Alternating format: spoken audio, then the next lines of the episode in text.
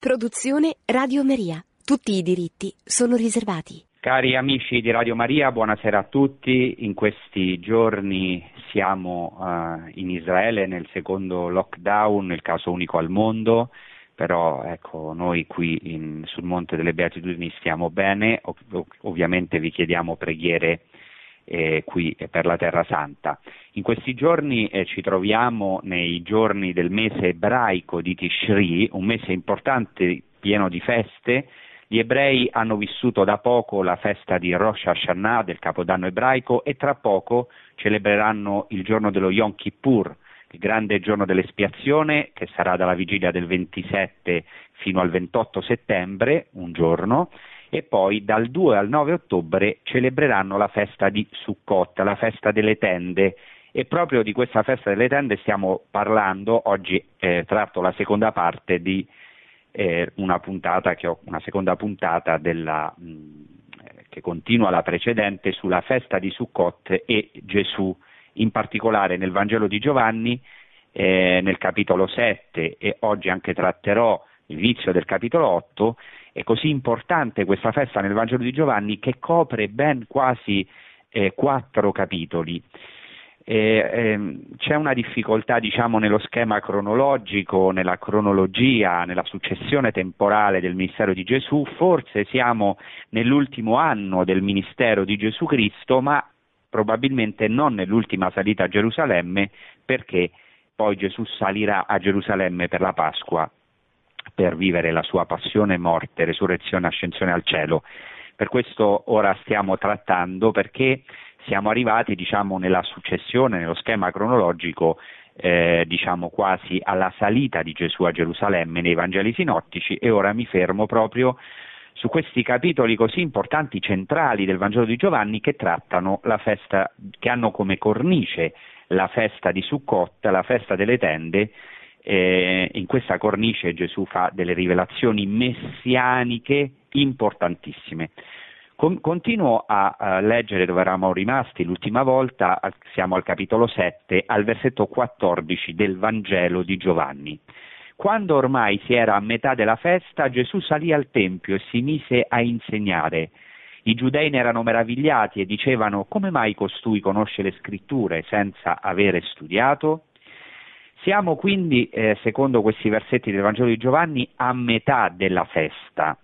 Per comprendere questa espressione si deve capire che la festa di Sukkot durava sette o otto giorni, si oscilla eh, tra questi due numeri sette, otto giorni anche nell'Antico Testamento, nei vari testi che si riferiscono alla festa delle tende.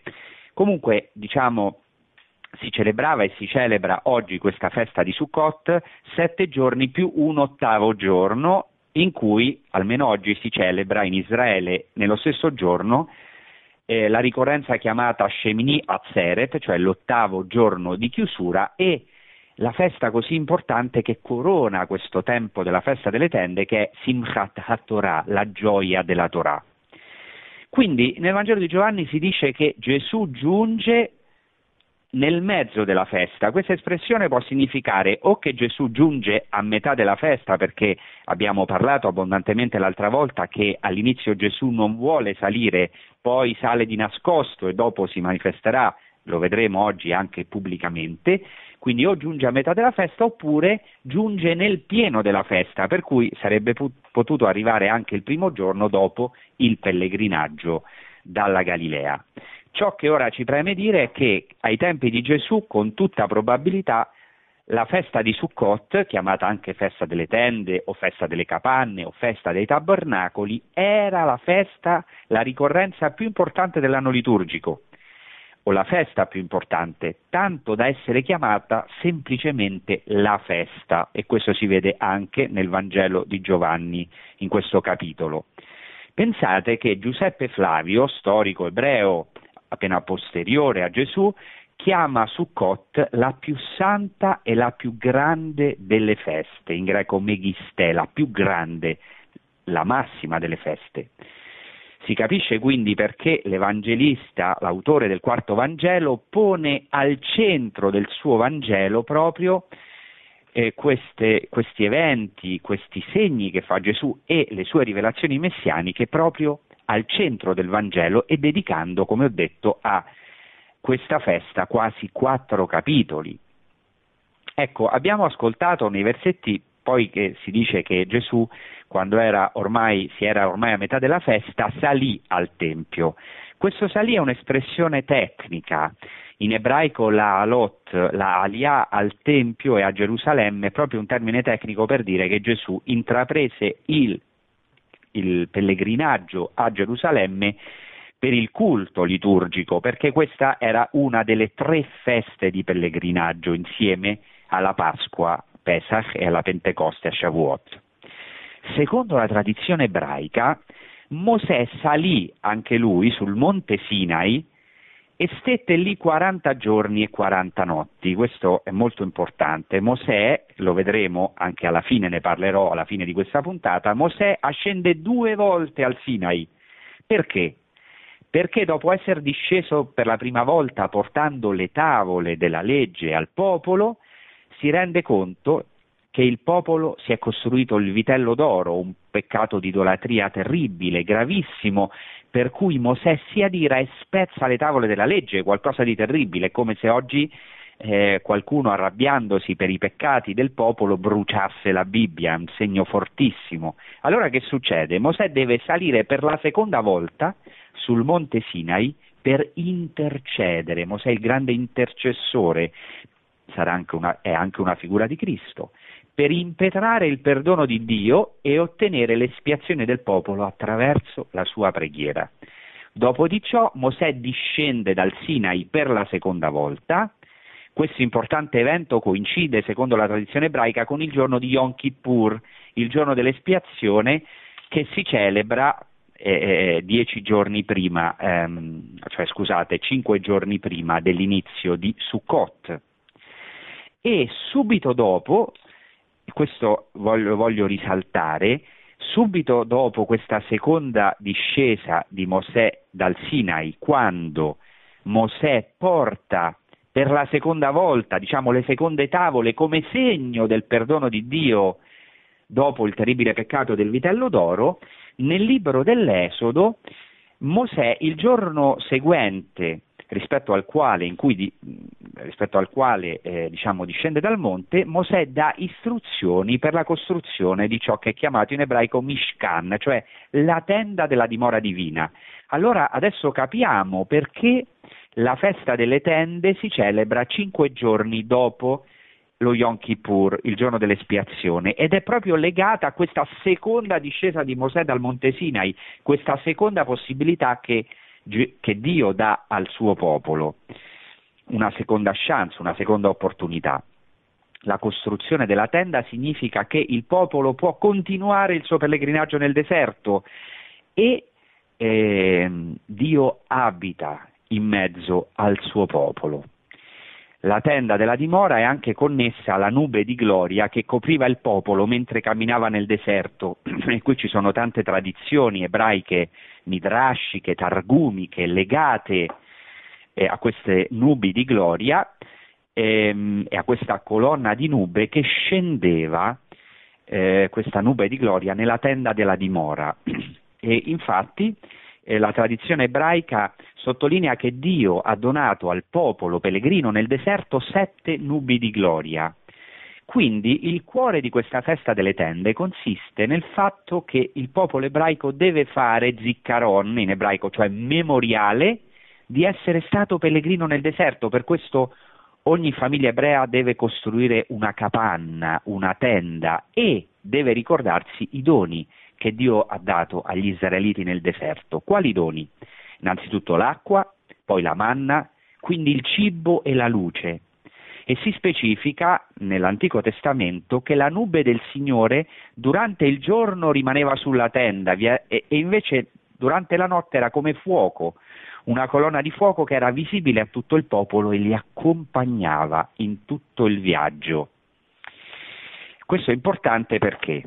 Perché Gesù sale al Tempio e questa festa delle tende di Sukkot è connessa in modo indissolubile al Tempio, perché la tenda della dimora era praticamente un tempio nel deserto, era il luogo della Shekinah in ebraico, cioè della presenza, della dimora di Dio in mezzo al suo popolo. Infatti quando Salomone inaugura il tempio nel primo libro dei re, eh, lo fa con la stessa solennità e negli stessi giorni di Sukkot per sette giorni e con grande gioia. E infatti, come ho detto, in questa ricorrenza ogni ebreo deve costruire per la sua famiglia una tenda all'aperto per vedere le stelle, per ricordarsi che è homo viator, che è pellegrino e eh, questa ovviamente è una festa che affascina molto i bambini che dormono ecco, fuori sotto la tenda per ricordare quel momento fondamentale della storia di Israele che è il pellegrinaggio nel deserto, che in definitiva è la storia di tutti noi. E in questa festa, come è credenza fino ad oggi negli usi ebraici, gli ebrei accolgono sotto la loro tenda i cosiddetti ospiti, in aramaico ushpizin, eh, che rappresentano i sette pastori di Israele, Abramo, Isacco, Giacobbe, Mosè, attenzione, che è al centro della festa, e qui si dice che Gesù sale al Tempio in mezzo alla festa, vedremo che ora si rivela come il nuovo Mosè, come il compimento della figura di Mosè. Quindi Abramo, Isacco, Mosè al centro della festa, poi Aronne, Giuseppe e Davide. Ogni giorno ospitano questi ospiti spirituali e santi chiamati appunto in aramaico come ho detto Ushpizin. Ogni giorno si ospita un personaggio che è poi seguito dagli altri sei ed in mezzo c'è ovviamente Mosè, il profeta per gli ebrei per eccellenza. Ed è interessante che, ora non leggo tutto il brano, ma subito dopo, subito Gesù comincia a, proprio a citare Mosè e a parlare della Torah, della legge. Infatti dice al versetto 19 ai suoi interlocutori ebrei nel pieno della festa, dice, non è stato forse Mosè a darvi la legge? Eppure nessuno di voi osserva la legge. Perché cercate di uccidermi? Ecco, questo è molto interessante. Gesù tocca delle questioni relative alla legge, alla Torah, insegna nel Tempio, nel mezzo della festa, come Mosè è il maestro per eccellenza dell'Antico Testamento e adesso Gesù si rivela come il vero maestro venuto dal cielo e usa anche argomenti rabbinici in questo brano, eh, per esempio l'argomento tipico rabbino a forziori, lui dirà se voi permettete a un uomo di essere circonciso di sabato, non si dovrà, voi perché vi adirate con me perché ho curato un intero uomo nel giorno di sabato, cioè se si può circoncidere il membro di un uomo in giorno di sabato, tanto più si, so, si può salvare tutto l'uomo. È il classico argomento rabbinico che si chiama calva homer, cioè eh, a forziori, noi diciamo in latino, tanto più si può salvare un uomo, a forziori vuol dire ancor più. Ma non solamente questo, non solo Gesù si rivela come il rabbino e come il maestro venuto dal cielo, ma fa importantissime rivelazioni divine e ai versetti subito seguenti affronta, si affronta, gli abitanti di Gerusalemme, gli ebrei affrontano il problema del Cristo. Noi Cristo lo associamo a Gesù, ma in greco Cristo, Christos, significa unto ed è una traduzione dell'ebraico Mashiach. Si aspettava il Mashiach, cioè l'unto di Dio, il Messia. Per cui si dice al versetto 25, continua a leggere, intanto alcuni abitanti di Gerusalemme dicevano non è costui quello che cercano di uccidere, e ecco, egli parla liberamente, in greco con parresia, e potete risentire la prima puntata, se l'avete perduta, tu, ho, ho, ho trattato ampiamente questo termine pubblicamente, liberamente, cioè parresia in greco. Ecco, dicono gli ebrei, egli parla liberamente, eppure non gli dicono nulla. I capi hanno forse riconosciuto davvero che egli è il Cristo, il Messia, e subito dopo si dice Gesù allora mentre insegnava nel Tempio esclamò e fa una rivelazione dicendo che egli non è venuto da se stesso, ma colui che lo ha mandato è veritiero, cioè dice che lui è stato mandato dal Padre. E di nuovo la, molti della folla si dice al versetto 31 credettero in lui e dicevano il Cristo quando verrà compirà forse segni più grandi di quelli che ha fatto costui? Questo è importante proprio nella cornice, in questo sottofondo ebraico della festa liturgica delle tende di Sukkot. Perché?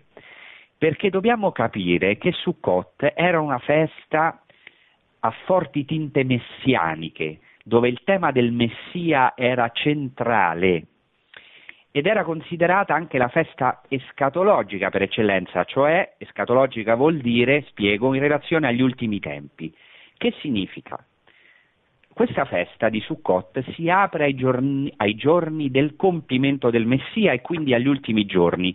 Questo si comprende bene se si legge l'ultima parte del libro del profeta Zaccaria, specialmente i capitoli 12-14, dove si parla di un misterioso perso- personaggio trafitto, tra l'altro il testo dice guarderanno non a colui che hanno trafitto, ma guarderanno a me, sta parlando Dio, a me colui che hanno trafitto, quindi parla di un personaggio misterioso trafitto come sarà Gesù, che si identifica in qualche modo con Dio.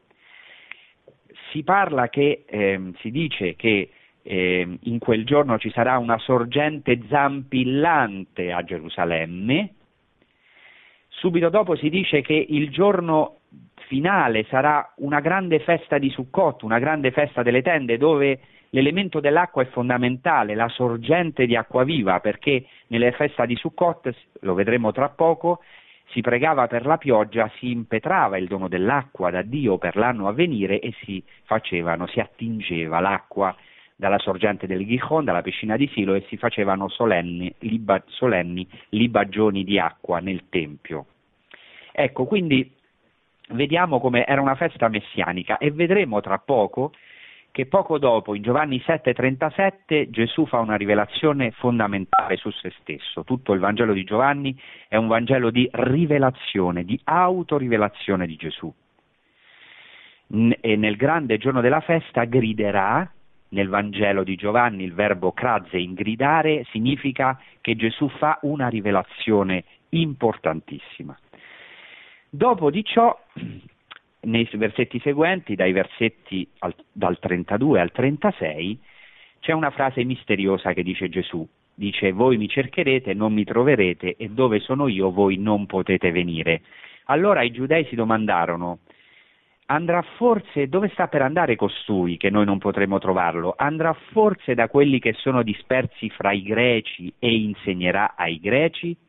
Anche questa frase, pensate, si illumina alla luce della festa di Sukkot. Perché? Perché un altro nome della festa di Sukkot è festa delle nazioni. Perché la festa delle tende era celebrata per tutte le nazioni della terra in vista dell'era messianica, dove si dice nel profeta Zaccaria che tutte le genti saliranno a Gerusalemme per celebrare la festa delle tende. Quindi la celebrazione di Sukkot era intimamente relazionata a questa missione che ha Israele di essere una luce per tutte le genti. E qui sono importanti anche i sacrifici che si facevano, non entro perché è una questione complicata, però tutti i sacrifici che al tempo di Gesù si facevano al Tempio durante i sette giorni della festa delle tende. Durante la settimana di Sukkot, della festa delle tende, si sacrificavano 70 buoi nell'altare. Perché 70 buoi? Sono connessi con le 70 nazioni, cioè le 70 nazioni pagane della terra, con tutte le genti. E quindi anche qui possiamo notare la relazione che ha la celebrazione liturgica della festa di Sukkot ai tempi di Gesù con i gentili, con tutte le nazioni del mondo. E 70 è il numero dei pagani per varie ragioni, però per esempio ehm, ecco, si dice nella tavola delle nazioni in Genesi 10 che le nazioni sono 70. E, bene, nel libro del profeta Zaccaria, come ho accennato, si dice eh, così testualmente al capitolo 14, nei versetti 16-17, vale la pena citare questo testo per mostrare come veramente questa festa finale messianica e scatologica di Sukkot era una festa per tutte le nazioni. Cito, allora i superstiti fra tutte le nazioni che avranno combattuto contro Gerusalemme vi andranno ogni anno per adorare il Re, il Signore degli eserciti, e per celebrare la festa delle capanne, in ebraico festa di Sukkot. se qualcuno delle famiglie della terra non andrà a Gerusalemme per adorare il Re, il Signore degli eserciti, su di essa non ci sarà pioggia. Cioè nell'era messianica tutte le genti, perfino quelle nemiche, si convertiranno al Signore degli eserciti, all'Adonai e celebreranno la festa di Sukkot. E si sperimenteranno la gioia finale degli ultimi tempi quando Dio abiterà definitivamente con il popolo. A questo punto, e questo, a questo è dedicata la prima parte di questa puntata, c'è una rivelazione fondamentale che fa Gesù e questa conviene proclamarla, sono tre versetti fondamentali, siamo al capitolo 6, 7, dai, dal versetto 37 al versetto 39. Cito, proclamo questa parola, nell'ultimo giorno, il grande giorno della festa, Gesù, ritto in piedi, gridò, se qualcuno ha sete venga a me e beva chi crede in me. Come dice la scrittura, dal suo grembo sgorgeranno fiumi di acqua viva. Questo gli disse dello Spirito che avrebbero ricevuto i credenti in lui, infatti non vi era ancora lo Spirito, perché Gesù non era stato ancora glorificato. In altre puntate ho parlato di questa festa di Sukkot e di questo dono dell'acqua, però conviene eh, per capire in profondità questo Vangelo accennare ad alcuni elementi della festa di Sukkot. Mm, già ho detto che nei sette giorni di questa festa si teneva una processione solenne con canti di gioia che partiva dalla sorgente del Gihon, che è sotto il tempio, vicino alla piscina di Siloe, si attingeva l'acqua e si faceva una professione gran, con grande gioia finché si arrivava al tempio, si passava attraverso la porta delle acque, Shar Hamaim in ebraico, e si facevano libagioni sotto l'altare del tempio attraverso due fori, che, secondo la tradizione ebraica, erano il centro, l'ombelico del mondo, il collegamento tra gli abissi e le acque terrestri, cioè il ponte tra gli abissi e il cielo. Il Tempio infatti era considerato Shar Hashamayim, la porta del cielo. Questa processione, in cui si portava l'acqua ecco, ehm, con, gran, con canti, con danze, fino al Tempio e poi si versava sotto l'altare del Tempio, questa processione era così gioiosa che nel Talmud si afferma chi non ha visto la Simchat Bet HaShoevah, cioè chi non ha visto la gioia del luogo dell'attingimento, cioè questo attingere l'acqua, non ha mai visto una simcha, una gioia in vita sua. Voleva dire che era la gioia per eccellenza. Infatti, se voi vi ricordate, nel profeta Isaia si canta così, attingerete acqua con gioia alle sorgenti della salvezza. Ecco, arriviamo a queste sorgenti della salvezza. Noi siamo in questa trasmissione alle sorgenti della fede in Terra Santa e andiamo alle sorgenti d'acqua, le sorgenti d'acqua viva. Durante la festa di Sukkot queste processioni erano praticamente un rito di propiziazione per chiedere a Dio e si facevano preghiere per la pioggia, il dono dell'acqua e della pioggia, così come Dio nel deserto aveva donato l'acqua facendo sgorgare una sorgente dalla roccia, aprendo i tesori del cielo attraverso questa roccia. Noi che viviamo in Terra Santa siamo coscienti di quanto la mancanza di pioggia significhi morte, ancora non ha piovuto praticamente qui fino a fine settembre, inizio ottobre, non piove per nulla da maggio fino a, a, a, a settembre, fine settembre. Al contrario, appena c'è la pioggia si può assistere al miracolo del deserto che fiorisce. Quindi in questo Vangelo di Giovanni c'è una rivelazione fondamentale che Gesù Cristo fa nel giorno solenne della festa, nel grande giorno della festa, dove si alza in piedi e grida se qualcuno ha sete venga a me e beva chi crede in me. Come dice la scrittura, dal suo grembo sgorgeranno fiumi di acqua viva.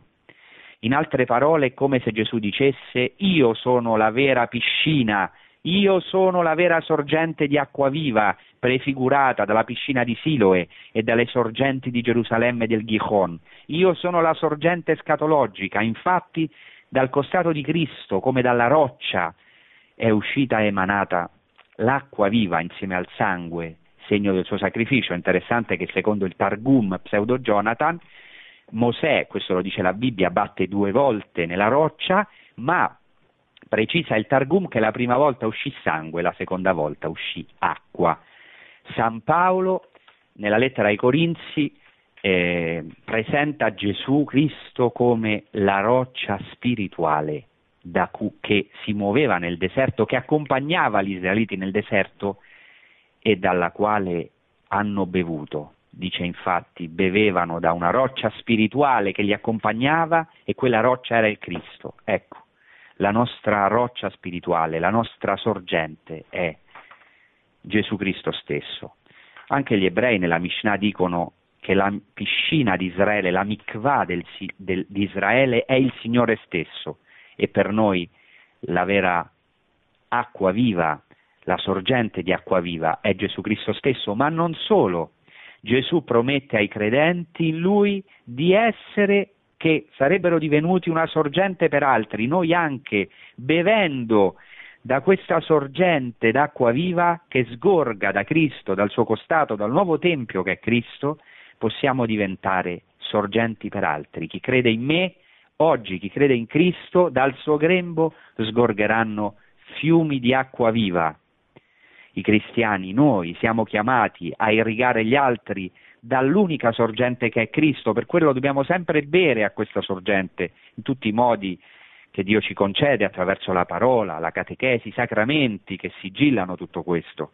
Dio non vuole vivere in templi di pietra, bensì nel tempio vivo che siamo noi e che innestati nell'unico e definitivo tempio che è Cristo.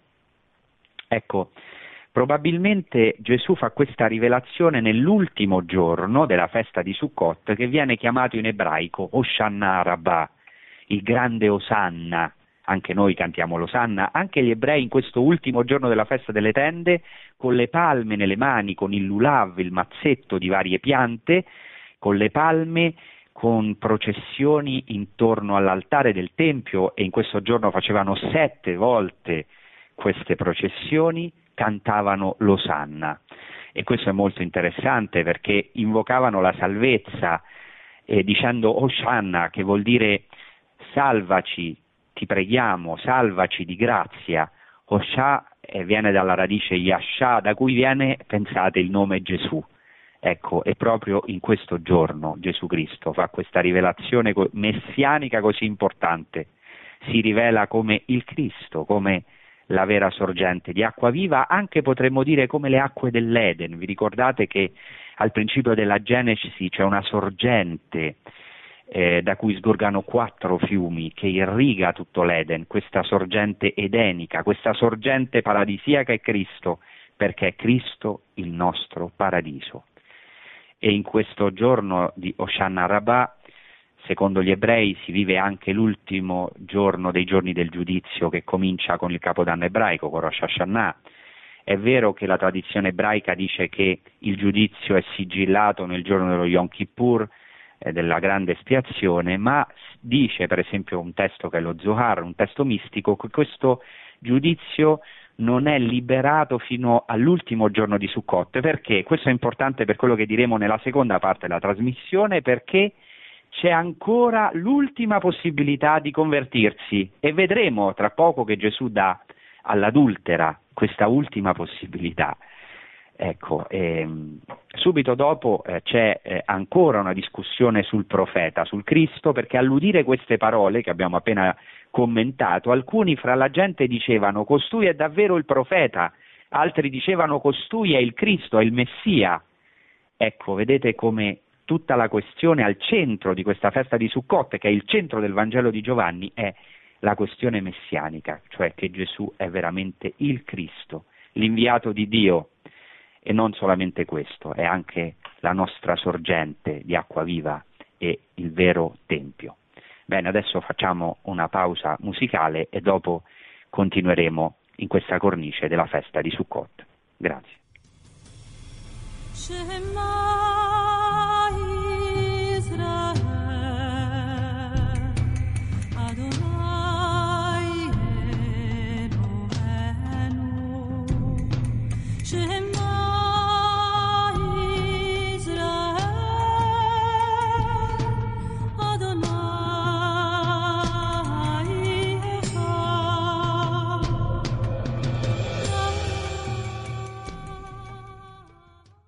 Bene, allora subito dopo questa rivelazione, nel pieno della festa delle tende, il giorno dopo c'è nel Vangelo di Giovanni un evento eh, stupendo, importantissimo e si dice così al, all'ultimo versetto del capitolo settimo e ciascuno tornò a casa sua. E dopo si dice Gesù si avviò verso il monte degli ulivi, comincia il capitolo ottavo ma al mattino si recò di nuovo nel Tempio e tutto il popolo andava da lui, quindi siamo al mattino dopo, potrebbe essere l'ottavo giorno di cui ho parlato. Continuiamo nella lettura ed egli sedette e si mise a insegnare loro. Ancora Gesù continua ad insegnare. Continuiamo, allora gli scribi e i farisei gli condussero una donna sorpresa in adulterio, la posero in mezzo e gli dissero, Maestro, questa donna è stata sorpresa in flagrante adulterio. Ora Mosè nella legge ci ha comandato di lapidare donne come questa. Tu che ne dici? Dicevano questo per metterlo alla prova e per avere motivo di accusarlo, ma Gesù si chinò e si mise a scrivere col dito per terra. Tuttavia, poiché insistevano nell'interrogarlo, si alzò e disse loro chi di voi è senza peccato getti per primo la pietra contro di lei. E chinatosi di nuovo scriveva per terra. Quelli, udito ciò, se ne andarono uno a uno, cominciando dai più anziani, lo lasciarono solo e la donna era là in mezzo. Allora Gesù si alzò e le disse, Donna, dove sono? Nessuno ti ha condannata? Ed ella rispose, Nessuno, Signore. E Gesù disse, Neanch'io ti condanno, va e d'ora in poi non peccare più. Ecco, a questa rivelazione messianica di Gesù sulla sorgente di acqua viva che è lui stesso, segue questo racconto della donna adultera meraviglioso Ecco, questo racconto è stato inserito più tardivamente nel Vangelo, ma anche se è stato inserito più tardivamente, questo è dimostrato, però riceve una nuova luce sullo sfondo della festa di Sukkot e del Tempio, cioè il redattore finale che ha inserito questo evento così bello eh, non lo ha inserito a caso. L'evento, come abbiamo visto, ha luogo nel Tempio, e, e, e, che era così centrale in questa festa di Sukkot ho detto che probabilmente, anzi sicuramente si tratta di un'aggiunta posteriore, però senza negare necessariamente che sia un testo giovanneo e senza assolutamente negare, anzi lo affermiamo, l'ha affermato la Chiesa che è un testo ispirato, canonico, cioè è parola di Dio. Però è vero che i padri più antichi non lo citano, non lo commentano e i manoscritti più antichi non lo riportano. Però il testo, nella redazione finale, si inserisce benissimo in questa cornice della festa di Sukkot. Io mi voglio fermare qui alla fine, in questi ultimi minuti, al gesto di Gesù, che vediamo che ha una relazione con queste feste, e con la ricorrenza del giorno dell'espiazione dello Yom Kippur e con questa festa di Sukkot. Questo gesto di Gesù di scrivere col dito per terra fino ad oggi è una crux interpretum, vuol dire che mm, ci sono tante spiegazioni, non si è ancora riuscito ed è bello che nella scrittura ci sono delle, delle, cose enigmatiche, misteriose, perché questo ci stimola alla ricerca, perché la parola di Dio è un tesoro inestimabile e anche perché delle cose, grazie a Dio, le capiremo in cielo, perché non possiamo capire tutto. Mm, ci sono almeno, io ho raccolto tutte le spiegazioni, o almeno molte delle spiegazioni, ci sono almeno 38 spiegazioni diverse di questo gesto di Gesù. Troppo spesso ci si è soffermati su questo misterioso gesto di Gesù dello scrivere due volte con il dito per terra, tentando di intuire il contenuto, cioè cosa Gesù avesse scritto. E, e, spesso però non si dà abbastanza importanza al sottofondo ebraico. Quindi vogliamo chiederci perché per ben due volte Gesù si china scrivendo per terra perché il gesto di scrivere con il dito da parte di Gesù è considerato di tanta importanza che fa da cornice alla domanda che Gesù rivolge agli anziani. Perché Gesù scrive per terra? Cosa scrive? Ecco, ehm, innanzitutto eh, mi vorrei eh, soffermare su, velocemente su alcune interpretazioni che sono state date, cioè alcuni eh, padri già della Chiesa, insieme ai esegeti moderni, si sono chiesti cosa ha scritto Gesù e ci sono delle interpretazioni molto belle. Per esempio alcuni dicono che ha scritto i dieci comandamenti o la prima linea di essi, che forse ha scritto i nomi dei peccatori, secondo la profezia di Geremia 17:13, che dice che eh, i peccatori saranno per sempre scritti saranno per sempre scritti, quindi probabilmente ecco, ha scritto, secondo alcuni, i nomi dei peccatori, eh, perché dice il profeta Geremia, quanti si allontanano da te saranno scritti nella polvere. Altri dicono che ha scritto i peccati degli accusatori, che anche avevano i loro peccati. Infatti Gesù dice chi è senza peccato getti per primo la pietra contro di lei. Alcuni dicono che Gesù è il giudice che scrive la sentenza, perché i romani scrivevano la sentenza e dopo la leggevano ad alta voce da ciò che avevano scritto, quindi è il giudice per eccellenza, certamente qui Gesù è giudice. Altri dicono che ha scritto la sentenza, infatti che poi pronuncerà, cioè chi è senza peccato getti per primo la pietra contro di lei altri dicono che ha scritto un versetto biblico e qui i padri, gli autori si sbizzarriscono per cercare di trovarlo, altri dicono che semplicemente faceva delle linee senza significato. Ecco, questa è una prima linea di interpretazione. Un'altra linea di interpretazione non si ferma tanto sul fatto cosa Gesù abbia scritto, perché eh, il Vangelo non ce lo dice. In vano, forse, o anche se è bello cercare di interpretare, ma sarà praticamente impossibile sapere cosa Gesù abbia scritto, perché il testo in realtà insiste non tanto sul contenuto di ciò che Gesù ha scritto, ma sul fatto che Gesù due volte abbia scritto. Allora vi do brevemente le interpretazioni. Secondo alcuni Gesù scrive perché scrive alcune linee senza significato, come abbiamo detto, per esprimere che è, è assorto nei suoi pensieri, oppure per non rispondere alla questione mostrarsi così imperturbabile davanti all'accusa feroce degli accusatori di questa donna.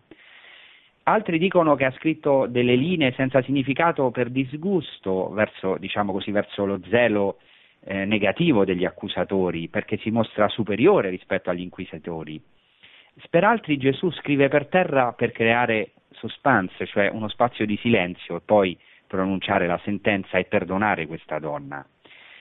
Secondo alcuni invece i gesti di Gesù sono collegati al rituale delle acque amare con cui doveva essere sottoposta la moglie adultera nel libro dei numeri. Nel libro dei numeri si dice che il sacerdote doveva prendere della polvere sul pavimento del tempio e, met- e della dimora e metterla dentro l'acqua e poi scrivere delle imprecazioni su un documento e poi cancellarle con l'acqua e fare bere alla donna le acque amare. Insomma, ci sono varie questioni. Io concludo con una interpretazione partendo da un padre della Chiesa, Sant'Ambrogio, che dice così, e cito, Gesù ha scritto sulla terra con il dito con cui ha scritto la legge. Questa nota di Ambrogio è fondamentale e un ebreo lo capisce subito. Scrivere col dito fa subito riferimento al dito di Dio che ha scritto la legge sulle tavole. Per questo abbiamo cominciato questa puntata dicendo che in questi giorni del, dello Yom Kippur e della festa di Sukkot si ricorda la seconda discesa di Mosè con le nuove tavole. Attenzione, Gesù scrive per terra, anzi sulla pietra, probabilmente perché c'era tutto un lastricato di pietra nel Tempio, e scrive due volte con il dito sulla pietra. Non dobbiamo dimenticare che la Torah, la legge, è stata scritta due volte dal dito di Dio sulla pietra, la prima volta abbiamo detto eh, Mosè ha rotto le tavole a causa del terribile peccato di idolatria. Ecco, dopo il peccato del vitello d'oro e la rottura delle tavole, il Signore dice a Mosè, taglia due tavole di pietra come le prime.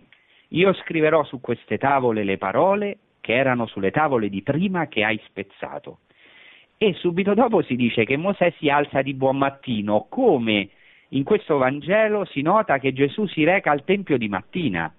Subito dopo si dice nel libro dell'Esodo che il Signore scende nella nube, proclama il suo nome, misericordioso e pietoso, che perdona la colpa, la trasgressione e il peccato, ma non lascia senza punizione che castiga la colpa, e qui Gesù giudica la donna, farà poi un giudizio di misericordia. Ma non solo, subito dopo nel libro dell'Esodo si dice che Mosè si curva, proprio come Gesù fa in Giovanni 8:8 per la seconda volta si curva per scrivere per terra. Insomma, ehm, la cosa più importante è che si dice nel libro dell'Esodo che il Signore riscrive sulle tavole le parole dell'alleanza con il suo dito, il dito di Dio. Cosa vuol dire questo? È qualcosa di meraviglioso. questa diciamo è una interpretazione tra le tante, ma veramente è una buona notizia per noi. Gesù dice a questi anziani, a questi accusatori feroci di questa adultera, colta in flagrante adulterio, dice è vero, questa donna deve morire secondo la legge, ma ricordatevi che ai vostri padri Dio, mio padre, ha dato una seconda possibilità perché ha riscritto le tavole, perché era un problema molto grande, perché questo problema della Torah che pongono gli anziani a Gesù è, è molto difficile per Gesù, perché lui non può rispondere che eh, questa donna non deve morire, perché la Torah che ha dato lui stesso dice che eh, per, per questo peccato si deve morire e né certo può ehm, far uccidere questa donna, perché è venuto non per giudicare il mondo ma per salvarlo. Allora cosa fa?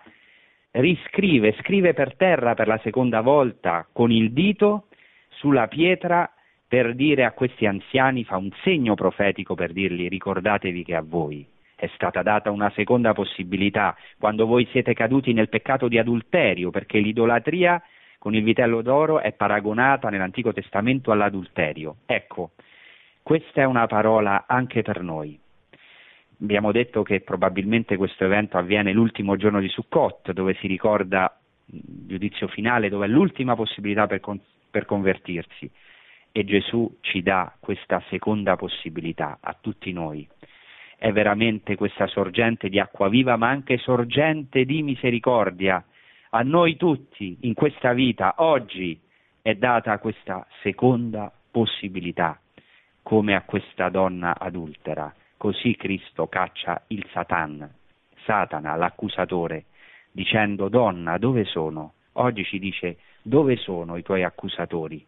Cacciamo da noi questi tremendi accusatori, questo accusatore terribile che è il demonio che ci vuole far disperare per i nostri peccati, ci dice che non avremo un'altra possibilità nella vita. Ecco, noi con la forza di Cristo, con la sua forza soave, la sua potenza e la sua misericordia, ecco, eh, ricominciamo, ricominciamo, abbiamo una seconda possibilità e Gesù oggi dice a ciascuno di noi, donna, lo dice alla nostra anima, donna, dove sono?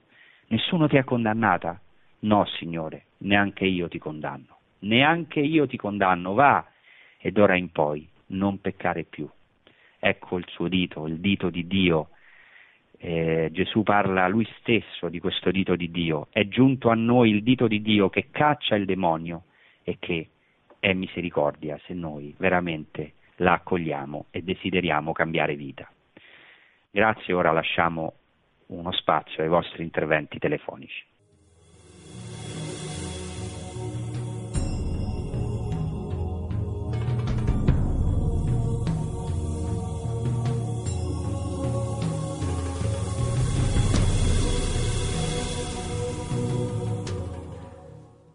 Sì, buonasera.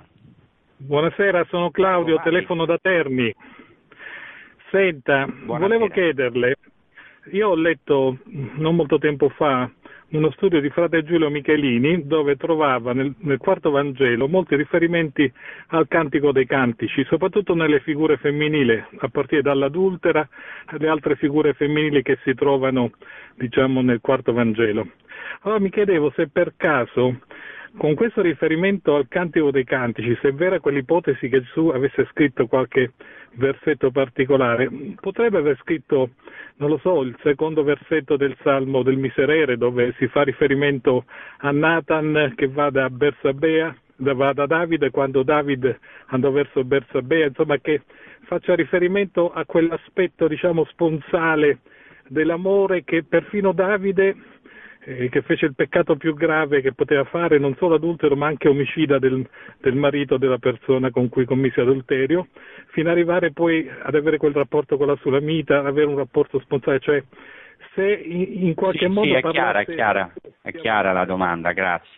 Grazie tante. Eh, guarda, tutto è possibile, è possibile che abbia scritto questo. Quello che è certo, eh, sono perfettamente d'accordo con questa ipotesi di Michelini che ha citato Claudio, eh, che il Vangelo di Giovanni è tutto scritto in chiave nuziale, in, in chiave nuziale specialmente eh, con eh, eh, grande riferimento alla figura femminile, certo della Vergine Maria, chiamato sempre donna, è la nuova Eva, e Maria Maddalena, è segno ecco, dell'anima credente, è figura dell'anima credente che cerca Gesù come sposo. E anche io ho fatto vari riferimenti nel corso delle puntate proprio a questo aspetto, l'aspetto nuziale, eh, matrimoniale, quindi riferimento al cantico dei cantici del quarto Vangelo del Vangelo di Giovanni.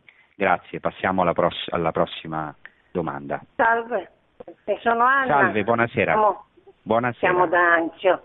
Eh, don sì. Francesco, sono molto contenta di averlo ascoltato perché era un rompicapo per me, per mia figlia, in famiglia, cosa avesse scritto Gesù e nessuno mai ci poteva dare una spiegazione come questa sera lì ci ha data e sono molto contenta, l'ascolto sempre.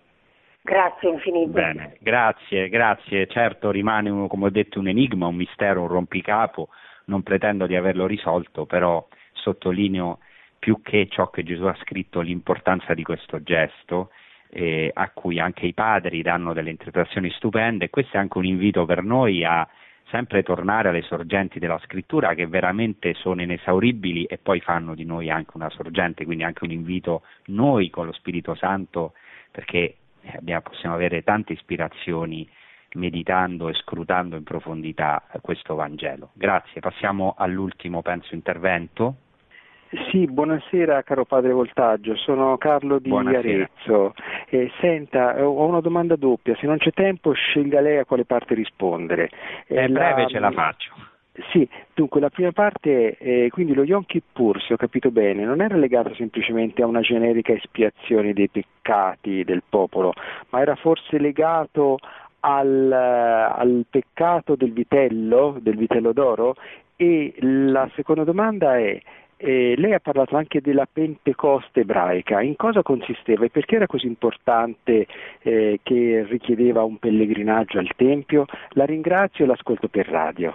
Grazie tante. Per rispondere alla prima domanda, eh, sì, originariamente, diciamo che il giorno dello Yom Kippur è il giorno dell'espiazione per tutti i peccati, però il peccato per eccellenza nella scrittura è il peccato di idolatria, il peccato di, adula- di adulterio, cioè nel senso di idolatria, andare dietro ad altri amanti, ad altri Baalim, si dice, cioè idoli che, eh, e anche vuol dire mariti, che, eh, che non siano l'unico Signore, l'Adonai Echad, l'unico Dio e, e, la tradizione ebraica poi ha legato questo giorno facendo un certo calcolo numerico in base ai dati della scrittura con il giorno dello Yom Kippur.